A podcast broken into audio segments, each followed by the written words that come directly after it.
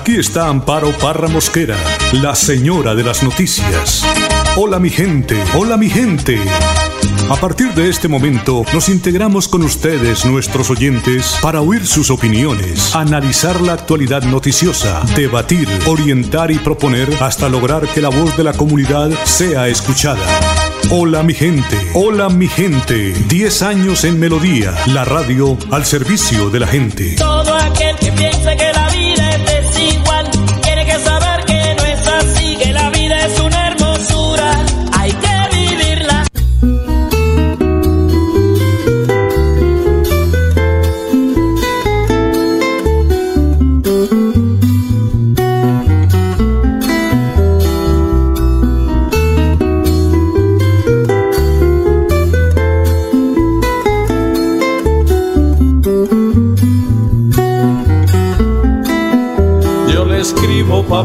de amores que expresan ternura, le dejo mensajes de cielo y de luna que entregan te quiero con mucho candor. Y quisiera en vibrantes colores trazar su figura, pintarle paisajes, plasmar la locura que tienen mis sueños y mi gran amor. Y cantarle hermosas canciones de mi inspiración.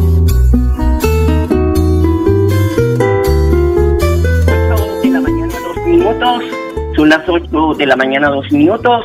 Les saludo hoy miércoles 30 de septiembre. Termina este noveno mes del año. Hoy se celebra el Día Mundial de la Traducción. La labor de los traductores es reconocida en todo el mundo y se celebra cada 30 de septiembre. Su trabajo une a los pueblos y contribuye a una comprensión mutua. Es por eso que hoy se celebra el Día Mundial de la Traducción y, cómo no, de sus protagonistas, los traductores. Don Arnulfo Otero, como siempre, en la edición y musicalización de este su programa Hola mi gente. Y a las 8 de la mañana, a 3 minutos, los dejo con el mensaje del Padre Satán. Juan 1 del 47 al 51. Los arcángeles. En primer lugar vamos a ver a Gabriel. Lo tenemos presente por su gran misión en la historia de salvación. Es más, por eso se llaman arcángeles y no ángeles, ya que la misión de ellos es tremendamente importante para la humanidad. A él le confiamos cuando tenemos que transmitir una noticia importante y no sabemos cómo lo van a tomar. Por eso siempre pedirle a San Gabriel que te ilumine cuando tengas que ir a decir algo importante a alguien. Gabriel es anunciador, pero recuerda que este nombre significa fuerza o fortaleza de Dios. Y estoy seguro que aparecerán muchas personas, muchos Gabriel, ¿sí? Obvio, sin el nombre de Gabriel, en tu vida que ayudarán a fortalecer tu vida en Dios, con Dios y para Dios. Después está Rafael, es quien guía a Tobías en el Antiguo Testamento. A él le encomendamos nuestros viajes, nuestras tomas de decisiones y también momentos de enfermedad. Sabemos cuán difícil es emprender un camino. No tan solo me refiero al viajar de un lado al otro, sino también emprender un camino en la vida, tomar decisiones, proyectos, pensar. Rafael significa medicina de Dios. Estoy seguro que también aparecerán en tu vida personas que te sanarán, que serán la medicina de Dios a tu vida y ayudarán a curar esas heridas que tiene tu propia vida. Por último, Miguel. Lo conocemos por su lucha contra el diablo y es por ello que le encomendamos nuestras almas, nuestra gente. A él le pedimos que nos aleje de toda tentación, de todo mal, especialmente que nos proteja de las brujerías, de los hechizos. Recordamos que su nombre significa quien como Dios. Pidamos hoy a San Miguel que nos defienda de todo mal y de toda tentación. Que Dios te bendiga en el Día de los Santos Arcángeles Custodios. En el nombre del Padre, del Hijo y del Espíritu Santo y con Jesús, hasta el cielo no paramos. Cuídate. Gracias, Padre. Claro que sí, hasta el cielo no paramos. Bueno, estadísticas del COVID, como todos los días, fueron 17 las personas fallecidas por coronavirus este martes en Santander. Según el Instituto Nacional de Salud, 427 nuevos casos de COVID-19 se reportaron en el departamento. Hay 5.839 casos nuevos de COVID en Colombia. También se informó el fallecimiento de 187 personas en el país. 8 de la mañana, 5 minutos. La noticia del día pues tiene que ver con la plataforma anunciada por el gobierno de Bucaramanga para tener un control de los motociclistas que circulan en la ciudad que ha levantado inconformidad eh, por parte de los motorizados. las jornadas de protesta se, viene, se viven desde el día anterior en la ciudad por parte de los motociclistas que rechazan de plano la intención de censarlos a través del registro anunciado por la alcaldía de Bucaramanga. Vamos a ver qué dice el gobierno municipal, porque no pueden salir con un anuncio, no pueden matar el tigre y asustarse con el cuero. 8 de la mañana, 6 minutos. Presidente de la República, Iván Duque, firma hoy el decreto que extiende el confinamiento social hasta las 0 horas del primero de noviembre. También quiero destacar y contarle a los colombianos que como estamos próximos a terminar el mes de septiembre, quiero también dejar claro que el decreto que nosotros expedimos para el primer mes desde que decretamos el aislamiento selectivo con el distanciamiento individual responsable se va a extender durante todo el mes de octubre.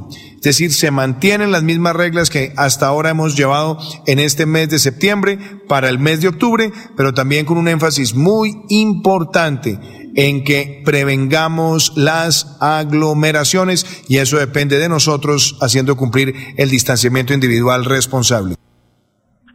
Pues hay que decir que hay mucha preocupación en los mandatarios de Florida Blanca y Cuesta, porque pareciera que no entienden que estamos todavía viviendo esta pandemia, pues que la situación no es nada fácil, porque pues eh, sabemos que hasta que no haya una vacuna no podemos indisciplinarnos, no podemos confiarnos, porque ahí es donde están los aumentos de los contagios.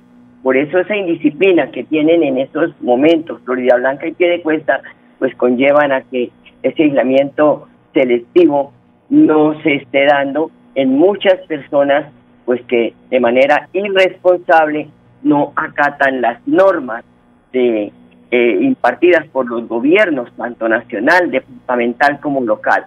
Así que esa indisciplina social o la ajustamos, nos, eh, eh, pues logramos que no se sigan presentando más casos de contagio o vamos a continuar con eso, pues situaciones que causan preocupación tanto en el resto de municipios, eh, de, de habitantes de los municipios, como también de las autoridades. Son las 8 de la mañana, 8 minutos, una muy buena noticia para las personas vulnerables de Bucaramanga. El municipio está ofreciendo auxilios funerarios para personas en situación de vulnerabilidad. Natalia Durán, secretaria de Desarrollo Social, explicó que el subsidio cubre todos los servicios funerarios completos.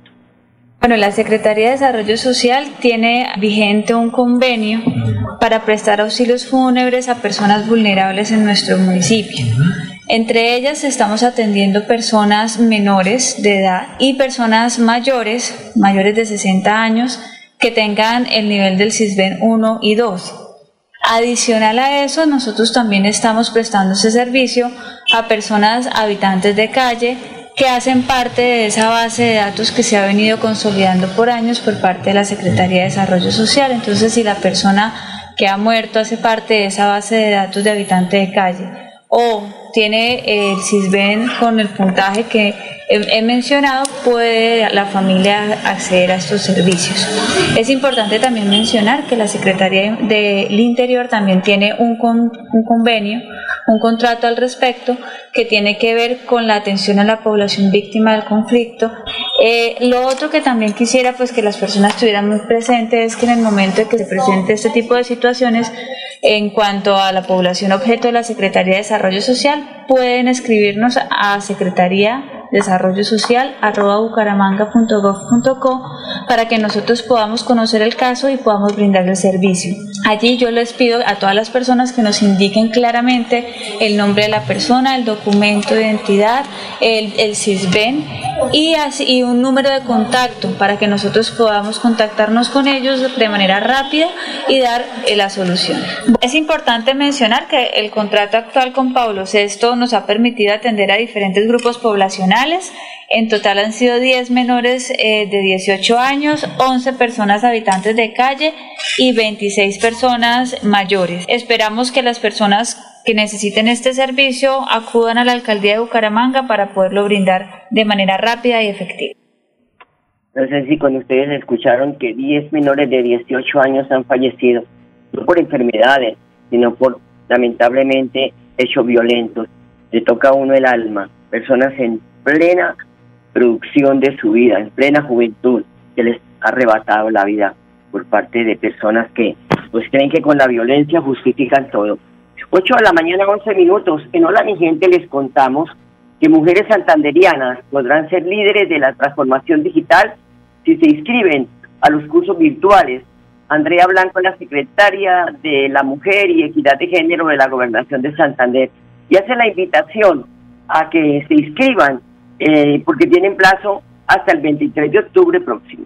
La Secretaría de la Mujer y Equidad de Género del Gobierno de Siempre Santander hace una invitación especial a todas las mujeres valientes del departamento a ser lideresas en la transformación digital de Santander. Es por ello que a través de un nuevo curso del Ministerio de las TIC puedes fortalecer tus habilidades digitales participando en el programa virtual por ti, mujer. Resaltamos que estos cursos son totalmente gratis, es virtual y certificado, donde se abordarán temas enfocados en la importancia que las mujeres se apropien de las TIC, además de abrir un espacio para entender los usos de los espacios digitales por parte de las mujeres en Colombia. Bueno, una muy buena oportunidad, ligereza de información digital. Y además sabemos que hay muchas mujeres que están en casa, que pues no tienen en este momento en qué ocuparse, pues ahí está esta oportunidad para que ustedes puedan aprender, para que ustedes se puedan formar y que además es totalmente gratis. Bueno, les cuento una muy buena noticia para Piedecuesta. 12 mil metros cuadrados se entregó el alcalde de Piedecuesta, Mario José Carvajal, al rector de las unidades tecnológicas de Santander, Omar Gerke, para que se construyan más salones de clase con el fin de ampliar la cobertura en carreras profesionales técnicas y tecnológicas.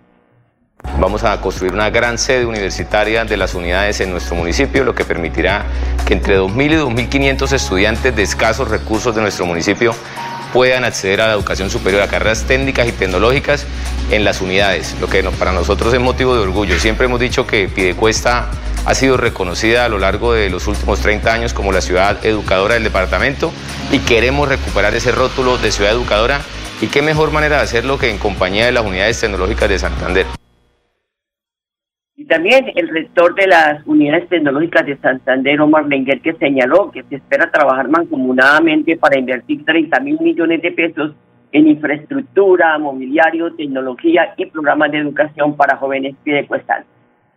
Esperamos trabajar conjuntamente en hacer unas grandes inversiones, que son los compromisos que se obtuvo desde la institución hacia este municipio. Unas inversiones, como decía el señor alcalde, en una primera fase, unas inversiones que pasarán a la historia en Piedecuesta a nivel de educación superior. Son cerca de 30 mil millones de pesos que estaremos invirtiendo en un gran proyecto y que se, eh, se desarrollará durante los próximos años aquí en el municipio de Piedecuesta, en tener programas pertinentes para la región, para este gran municipio y donde sabemos que es la única institución de educación superior que está realmente aquí en Pidecuesta y por supuesto es de ustedes los pidecuestanos. Y la educación para jóvenes eh, son programas que de verdad favorecen a muchas familias que pues eh, no tienen todos los recursos, pero con el apoyo tanto de las unidades tecnológicas como del programa presidencial, de las becas que pues pueden ahí ustedes tener una oportunidad para que sus hijos se formen. Son las 8 de la mañana, 14 minutos. El parque del ferrocarril será construido en el sector de Café Madrid para el esparcimiento de los residentes del sector. Con todas las obras que ha hecho el gobierno municipal, pues volvió la credibilidad a lo público de parte de los habitantes y este importante escenario pues está siendo muy bien recibido por todos los habitantes de uno de los sectores más poblados del norte de la ciudad y tal vez de los más olvidados. Las opiniones de los líderes sociales, comunales y la comunidad en general no se hicieron esperar.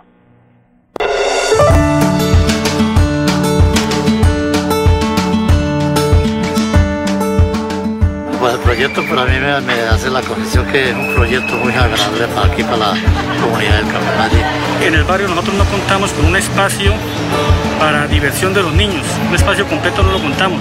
No tenemos un sitio para que nuestros niños se recreen. Aquí también vivimos gente buena. La gente aquí va a respetar el espacio. Eso es socialización, de cuidar lo nuestro. Estoy totalmente de acuerdo con este proyecto porque abarca a toda la comunidad Necesitamos que llegue el progreso, que podamos avanzar, que podamos ofrecerle a las nuevas generaciones una nueva oportunidad para ellos. Estoy de acuerdo que se haga nosotros los ediles de la JAL de aquí de la Comuna 1, ya hemos venido socializando el tema y lo importante que genera eh, eh, de gran impacto eh, este proyecto aquí en el café.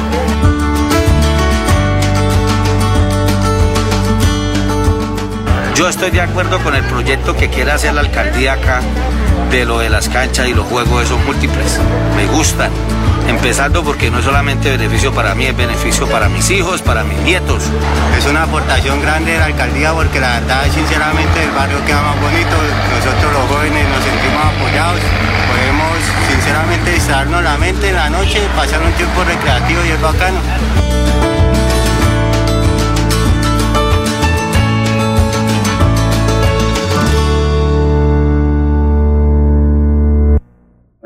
Muy merecida esta obra, ojalá se haga, porque de verdad que los habitantes del Café Madrid la merecen.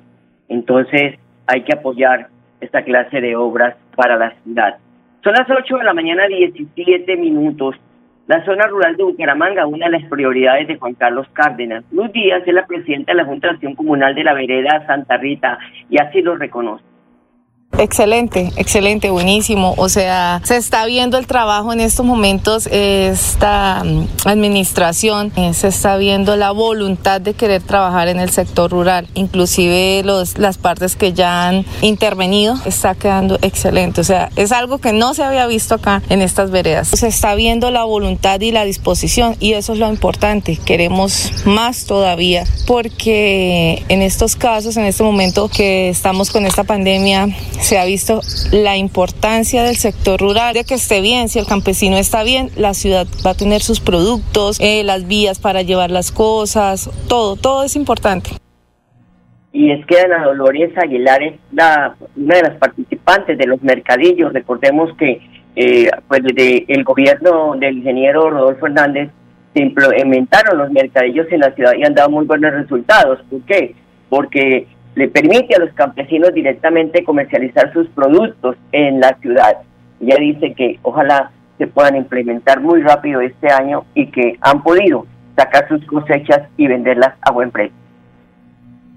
Acá cosechamos toda clase de cítricos, mandarina criolla, mandarina rayana, naranja valencia, naranja tangelo, limón criollo, limón mandarino y limón tahití. Tenemos café. Yo tengo 42 años, nací acá, acá en la casa de mi papá y en esta vereda nací aquí pues me pienso morir. No me pienso ir de aquí para ningún lado, acá mi amaño porque acá hemos conseguido para nuestra vivienda, para nuestro sustento en nuestra vida y para darle el estudio a nuestros hijos. Es, es algo que, que debe de existir siempre. El campesino debe producir y también la gente de la ciudad para que nos compre. Las dos cosas no, no ser desigual. Que apoyen al campesino que apoyen comprando los productos que cultivamos. Son productos sanos, ya los estamos produciendo orgánicos, productos saludables. Si abren el mercadillo campesino sería un gran beneficio para nosotros porque en un solo día sacamos todo a vender y no, nos, no se nos dificulta tanto nadie esperaba esta pandemia, por eso se modificó toda esta situación y se aplazaron estos proyectos tan importantes. Y hablando de Bucaramanga, es que Juan Carlos Cárdenas por estos días está visitando las obras que su gobierno está ejecutando en las comunas de la ciudad. Nos encontramos visitando el Parque Metropolitano Bosque Encantado. Esta es una obra de más de 6 mil millones de pesos que para la primera semana del mes de noviembre va a estar disfrutando la ciudad, en particular las comunas 13 y 14 de la ciudad. También visitamos los colegios Bicentenario, que está íntimamente relacionado con este nuevo lugar de espacio público para la ciudad que también se conecta con el recrear. Vamos a tener una infraestructura para el disfrute de más de 60 mil ciudadanos pumangueses. Esperamos rápidamente tener un lugar donde la naturaleza con los proyectos de infraestructura se van a ver armonizados para disfrute de gran cantidad de los ciudadanos pumangueses. Seguiremos recorriendo la ciudad y visitando las obras que están en ejecución para entregársela lo más pronto posible a la ciudad. Caramanga seguirá siendo una ciudad de oportunidades para todos. Y es que hay que decir que ese parque de bosque encantado está ubicado en la carrera 45 y, en, y la calle 34, esto en el barrio Álvarez. Y de verdad que ya se encuentra en el 90% de toda la construcción, eh, toda la reforma que se está haciendo allí para entregarlo al servicio de la comunidad. Bosque Encantado, que va a hechizar a unos 100 mil habitantes de Bucaramanga. Un total de 250 personas han trabajado eh, pues para mejorar este eh, parque que pues cuenta con en la actualidad con una inversión cercana, como lo ha dicho el alcalde, de 6 mil millones de pesos, más de 6 mil millones de pesos por parte de la alcaldía y son 18 mil metros cuadrados que será entregada en la primera semana de noviembre. Así que estaremos muy atentos, pero no pero recuerde que dónde está ubicado este parque, el Bosque Encantado, carrera 45, calle 34 del barrio Álvarez. Edwin Rodríguez, líder ambientalista de Bucaramanga, ya hizo reparos al nombramiento del nuevo ministro de Ambiente. ¿Por qué?